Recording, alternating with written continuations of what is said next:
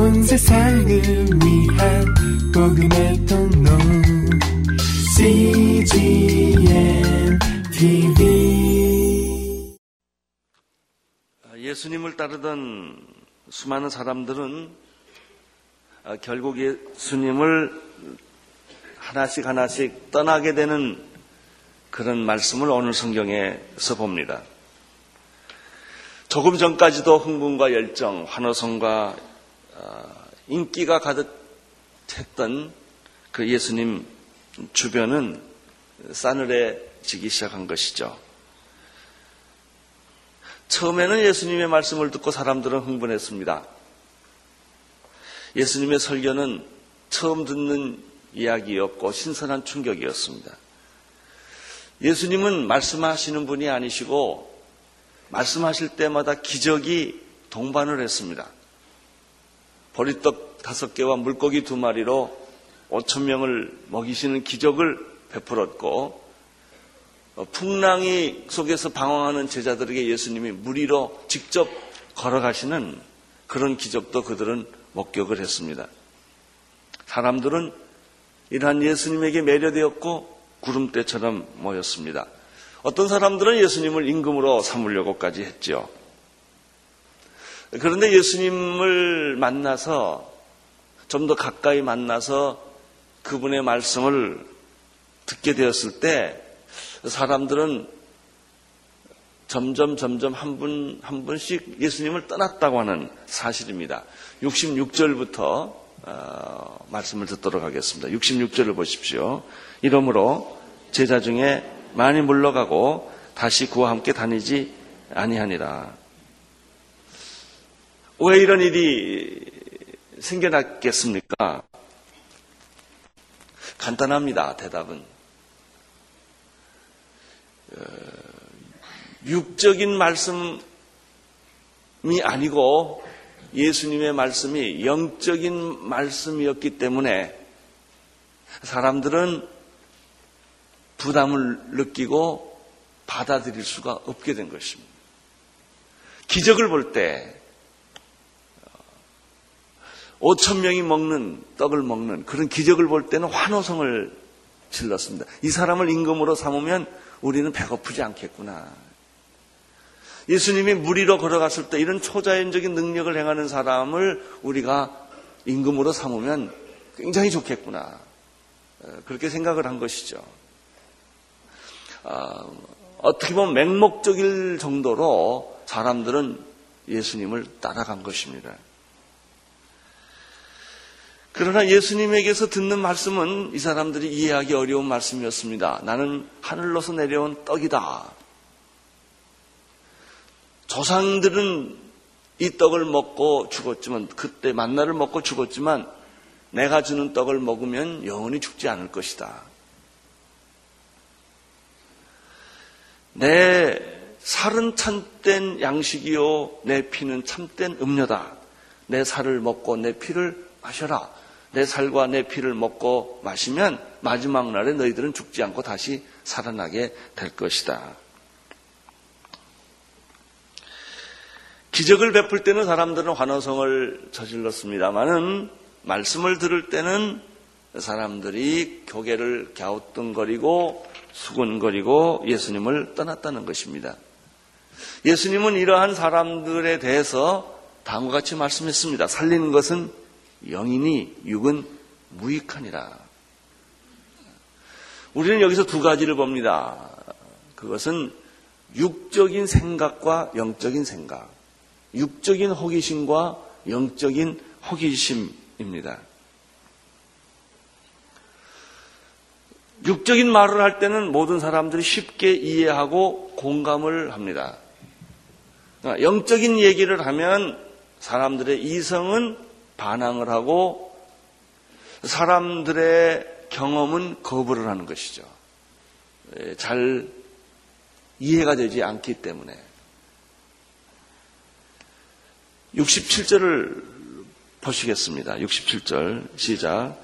예수께서 열두 제자에게 이르실 때 너희도 가려느냐? 예, 너희도 가려느냐는 말에 줄을 한번 그어두는 것도 좋습니다. 너도 가겠냐? 너도 가겠냐? 이 말씀에는 두 가지 의미를 찾을 수가 있습니다. 첫째는 예수님의 실망과 고독입니다. 함께 일었던 사람이 떠날 때 아, 우리는 실망하고 고독감을 느낍니다.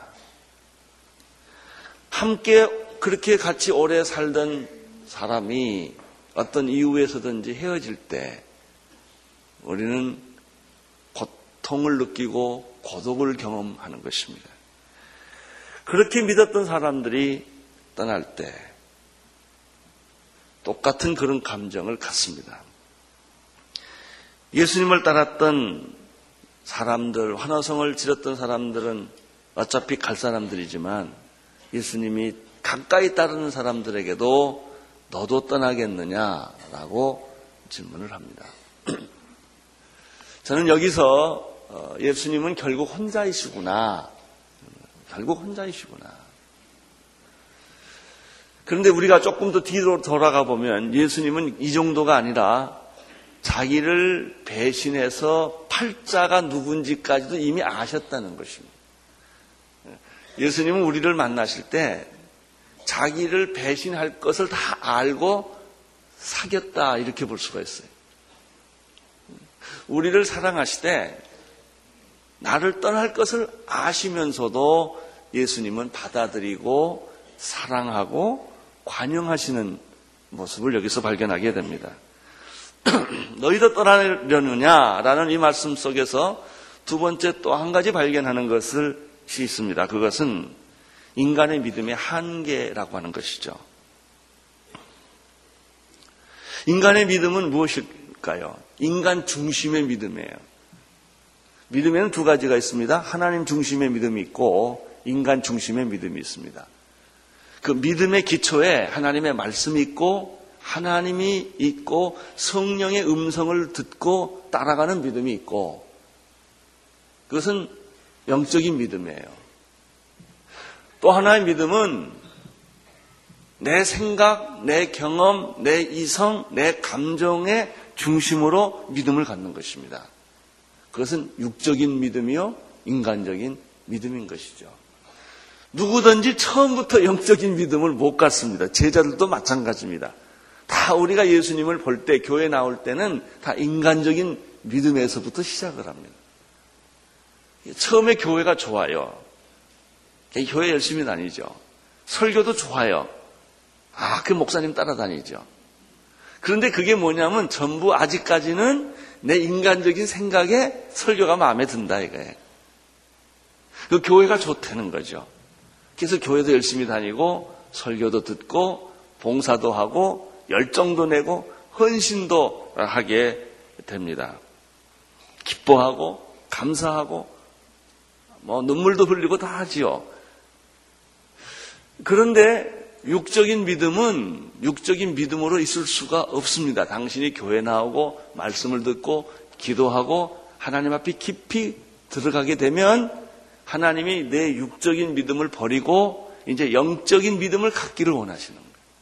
이때 시험에 들어요.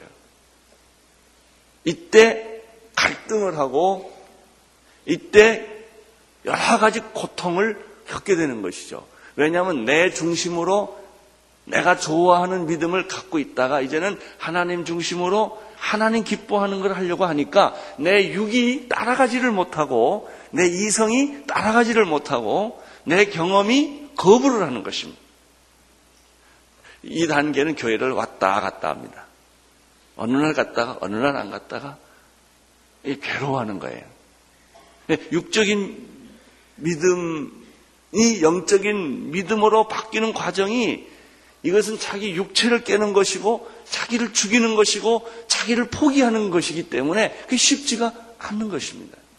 예수님의 제자들은 그렇게 환호성을 지르고 따랐지만은 겉으로 보면 굉장한 믿음 같지만은 사실은 보면은 다 육적인 믿음이었다.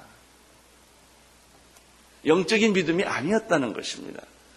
예수님께서 진리를 말씀하시고 영적인 진리를 선포하시고 말씀을 이야기를 하니까 알아들을 것 같은데 이게 잘 알아듣지를 못하는 거예요.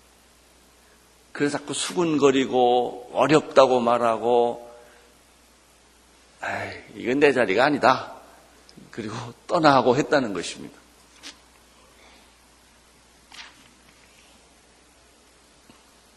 이것이 우리의 믿음의 한계입니다. 여러분, 우리가 믿습니다. 어, 주님을 믿습니다 라고 한다고 그래서 그게 다 옳은 믿음이냐? 아니에요. 그 믿음의 기초가 하나님 말씀이냐, 성령님의 음성이냐, 하나님의 뜻이냐, 아니면 내 인간적인 판단이냐, 인간적인 선호도냐, 다 자기가 좋아하고 싫어하는 거 있거든요. 그 사람이 좋아서 하나님도 좋은 사람이 있어요.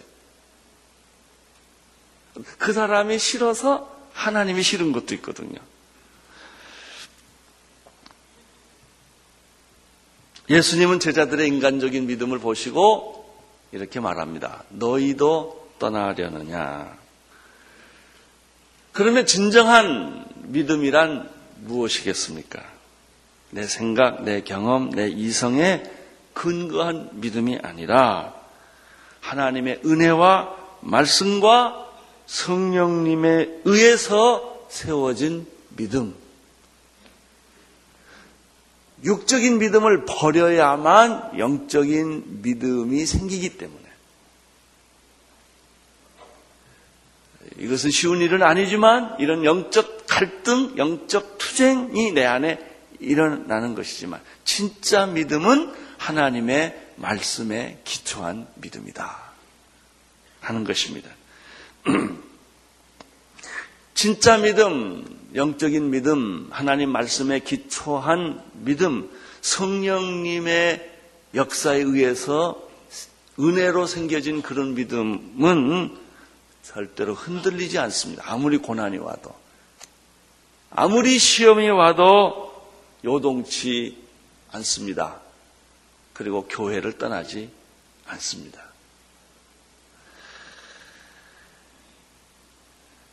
이런 예수님의 질문에 너희도 저 사람들 같이 떠날 거냐? 이제 예수님 이렇게 질문했어요, 제자들한테.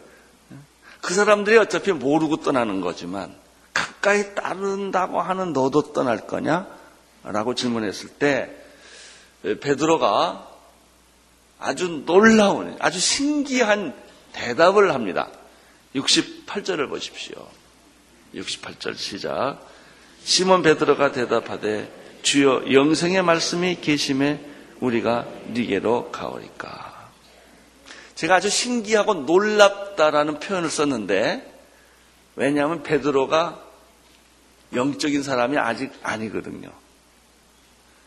이 사람이 육적인 믿음을 가지고 있는 사람인데 이런 신기한 대답을 했다는 겁니다. 베드로는요,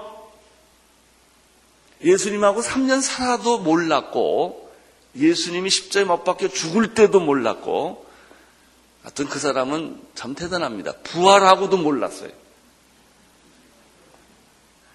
그리고도 계속 육적인 믿음을 가지고 있어요. 인간적인 믿음. 자기 중심의 믿음을 가지고 예수님을 따라다녔다는 것 자체가 굉장한 신기한 사건입니다, 이게. 베드로가 언제 영적인 믿음을 가졌느냐 하면 예수님이 승천하시고 난 다음에 오순절날 성령이 임했을 때야 베드로가 영적인 믿음을 갖습니다. 그 전까지는 왔다 갔다 왔다 갔다 합니다. 이랬다 저랬다 이랬다 저랬다 하는 것이죠. 제가 결론부터 말하지만 이랬다 저랬다 해도 하나님이 다 봐주십니다. 육적인 믿음 가졌다고 하나님이 내 팽개치지 않아요. 하나님은 끝까지 끼고 있어요. 언제까지 당신의 영적인 진실한 믿음이 생길 때까지 이게 하나님 끼고 계세요. 이게 이것이 사랑입니다. 이것이 축복이죠.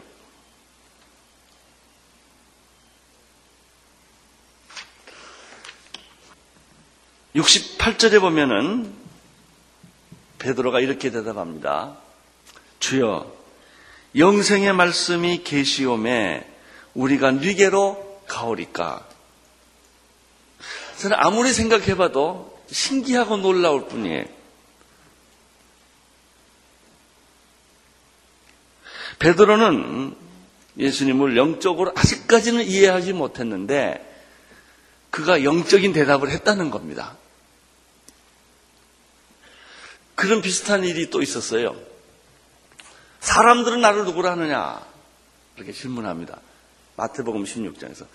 사람들은 예수님을 이렇게 이렇게 이렇게 이렇게 얘기합니다.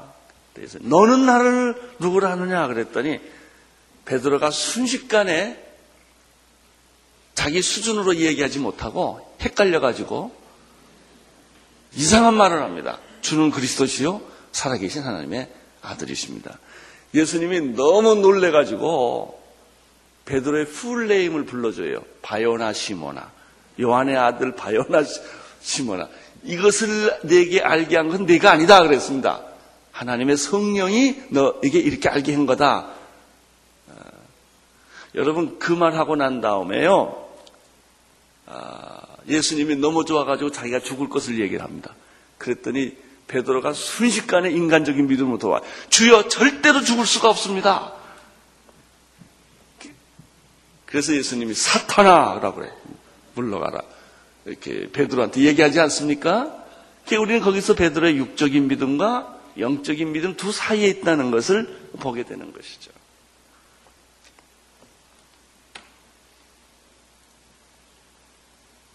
사랑하는 성도 여러분, 여러분들의 아직 믿음도 없는데, 아니 믿음이 있긴 있는데 육적인 믿음이 있는데 이렇게 아침 7시 교회 나온 건 기적입니다.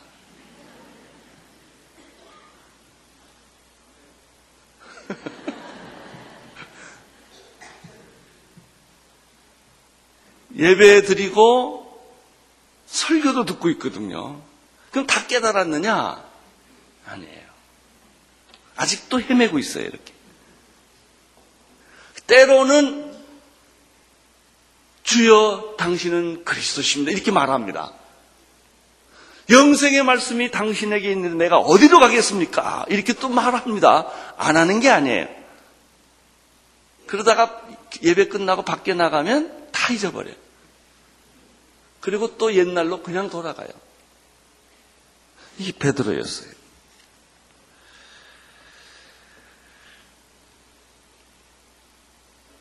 믿음이 아직도 내가 육적인 믿음을 가지고 있는데도 내가 교회 와서 봉사도 하고 책임도 맡고 또 헌금도 해요. 잘한 것도 없는데 하나님 어떤 때 보면요 조건 없이 나를 축복해 주실 때가 있어요. 이게 뭘까?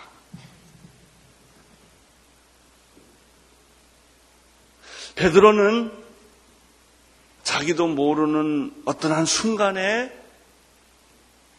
예수님에게 이렇게 고백합니다. 주여 영생의 말씀이 당신에게 있는데 내가 네게로 가겠습니까? 근데 베드로는 이것만 한 게 아니에요. 또 그 말씀을 잘 보면 또 다른 표현이 하나 있어요.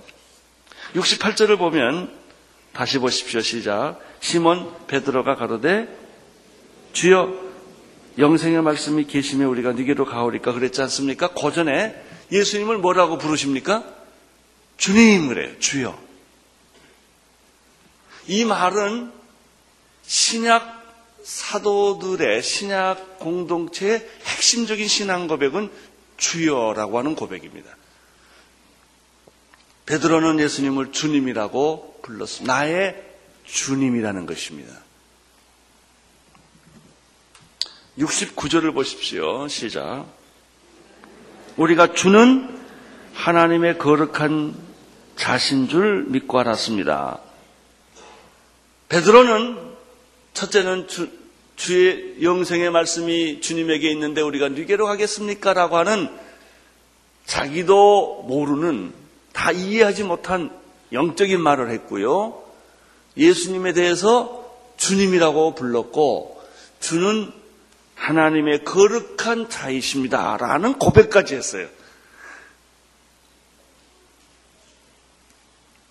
이것이 대단한 거예요.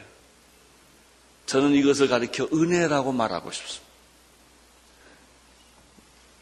나도 모르는 고백을 내가 하는 거예요.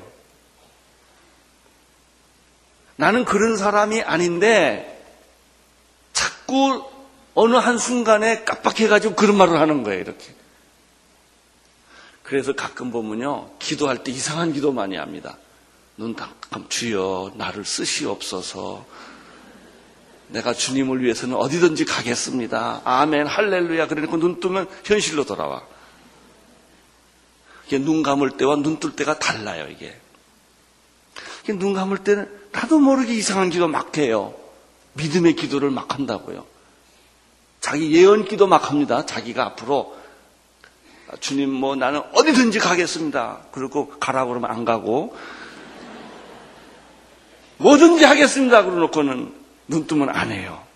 그런데 그럼 눈 감은 게 진실이냐 눈 뜬 게 진실이냐 눈 감은 게 진실이요. 너를 나중에 그런 사람으로 내가 만들어 주겠다는 거예요. 지금은 아니지만 그래서 이것이 은혜 중에 은혜예요. 은혜를 아직도 잘 못 깨달았는데 은혜 안에 있고 영적이지 않는데 내가 영적인 말을 하고 육적인 믿음을 가지고 있는데도 어느 순간에 내가 믿음의 고백을 자꾸 한단 말이죠. 주는 영생의 말씀이 주님께 있는데 내가 어디로 가겠습니까? 자기가 이런 말을 해요. 그리고 실행은 안 해. 예수님을 주여라고 말하고 당신은 하나님의 거룩한 자이십니다. 라고 또 자기가 말을 해요. 물론 눈 뜨면 다 잊어버리지만 참 놀라운 거예요. 베드로에게서 또 하나 더 신기한 게 또 있습니다. 69절을 다시 한번 보시겠습니까? 시작. 우리가 주는 하나님의 거룩한 자이신 줄을 뭐라고 그랬죠? 믿고 알았습니다. 믿음엔 두 가지가 있어요. 믿고 하는 게 있고요. 알고 믿는 게 있어요.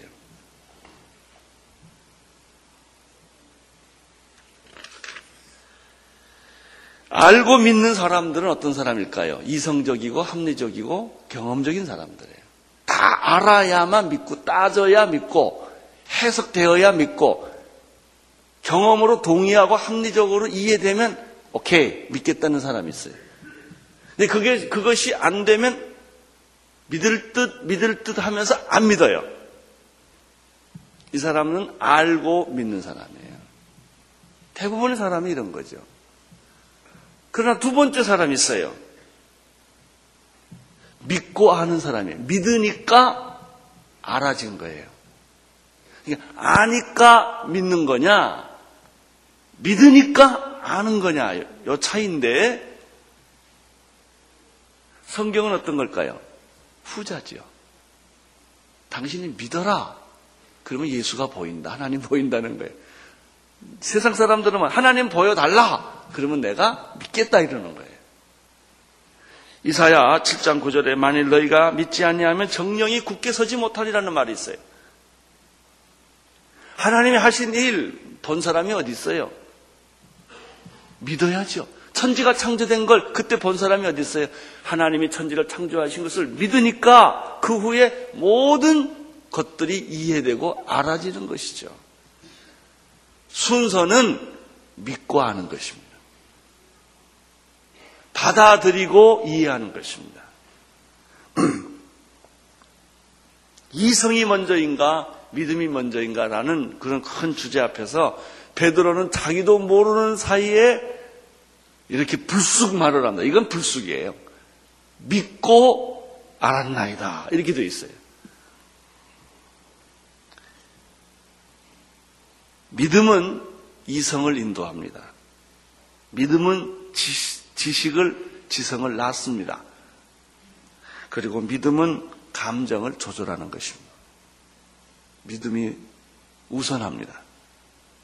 나는 여러분들에게도 성령님의 믿음, 말씀에 기초한 믿음, 은혜의 믿음이 먼저 있게 되기를 축원합니다. 믿음이 이성을 조종해야 합니다. 믿음이 지성을 조종해야 합니다.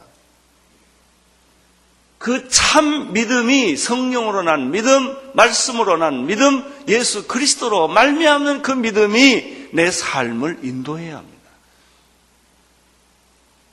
그때 어떤 어려움과 시험과 난간이 있을지라도 흔들리지 않는다는 것이죠.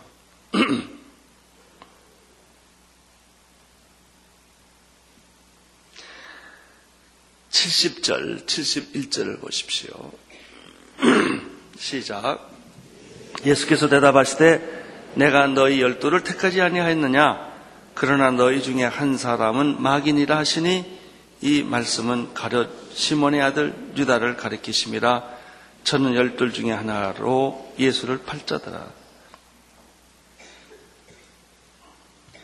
베드로는 왜 선택을 받았을까? 아직도 육적인데 진짜 믿음을 갖고 있지 않는데 베드로 예수님을 부인하고 예수님을 배신했는데 결국은 베드로는 하나님의 축복을 받고 그리고 정말 사도 중에 사도로 영광스러운 삶을 마쳤습니다. 똑같은 제자가 있었습니다. 가론 유다입니다. 왜 가론 유다는 버림을 받았는, 받았을까? 이것은 왜 이 두 사건은 대비되는 것일까? 여기서 가론 유다 얘기를 좀 안 했으면 좋겠는데 예수님은 거기다가 그 요한이 가론 유다 얘기를 딱 갖다 붙여놨어요. 가론 유다는 버림을 받았다는 것이죠. 제가 이번에 30대 전도 집회 때 그런 얘기를 드렸어요. 하나님이 왜 계시냐? 만약에 하나님이라는 분이 없으면 하나님이라는 단어가 없습니다. 아, 없는 단어가 있겠습니까? 실제가 안 하는데? 하나님을 믿건 안 믿건 간에, 여러분, 하나, 여러분, 이 컵이라는 것이 있기 때문에 컵이라는 말이 있지 않습니까? 하나님이 안 계시면 하나님이라는 단어는 있을 필요가 없는 것이 없는데 왜 있겠습니까? 없는 개념을 왜 단어로 만들었겠습니까? 하나님은 계신 거예요. 천국도 있는 것입니다. 지옥도 있는 거예요. 가론 유다를 이 말씀에서 우리가 여기에 개입되는 것을 보면은 하나님은 택한 사람이 있고 택하지 않는 사람이 있다는 엄연한 현실 때문에 그런 거예요. 여러분 우리가 육적인 믿음을 가지고 있고 아직 인간적인 믿음을 가지고 있을지라도 하나님은 베드로를 택해서 초대교회를 이끌어가는 수장으로 삼아 주셨어요. 이것이 은혜입니다. 아무리 열두 제자 중에 같이 있어도 예수님을 배신하고 팔 유다가 있다는 것입니다. 나는 오늘 이 아침에 여러분에게 격려하며 도전하고 싶습니다. 여러분은 하나님의 택한 자이신 것을 믿습니다. 만약에 택하지 않았다면 아무리 엉터리 믿음을 가지고 있어도 여기 못 오십니다. 이 자리에 와서 졸면서 때로는 방황하면서 때로는 왔다 갔다 하면서도 이 하나님의 은혜의 품에 떠나지 못하고 있는 것은 하나님이 여러분을 택했기 때문입니다. 하나님이 여러분을 택한 까닭은 여러분의 모든 가정을 구원하시기 위하여 하나님이 여러분을 부르셨다는 것이죠. 이것이 하나님의 은혜입니다. 그러나 오늘 이 아침에 여러분에게 도전하고 싶습니다. 여러분의 육적인 믿음을 이제 영적인 믿음으로 변화되는 때가 된 것입니다. 인간적인 믿음을 말씀 중심의 믿음으로 바꿀 때가 된 것입니다. 여러분들이 정말 신앙 고백이나 여러분의 삶이 하나가 되는 축복이 있게 되기를 바랍니다. 영생의 말씀이 죽게 있사오니 내가 어디로 가겠습니까? 주님은 나의 주님이시고 거룩하신 하나님 자신이십니다. 그리고 내가 이제 믿고 알았습니다. 라고 했던 그 베드로의 고백이 일시적인 고백이 아니라 나의 삶의 고백이요, 나의 믿음의 고백이요, 내가 주님 앞에 갈 때까지 갖는 이 영적인 고백이 되기를 축원합니다. 온 세상을 위한 복음의 통로 CGM TV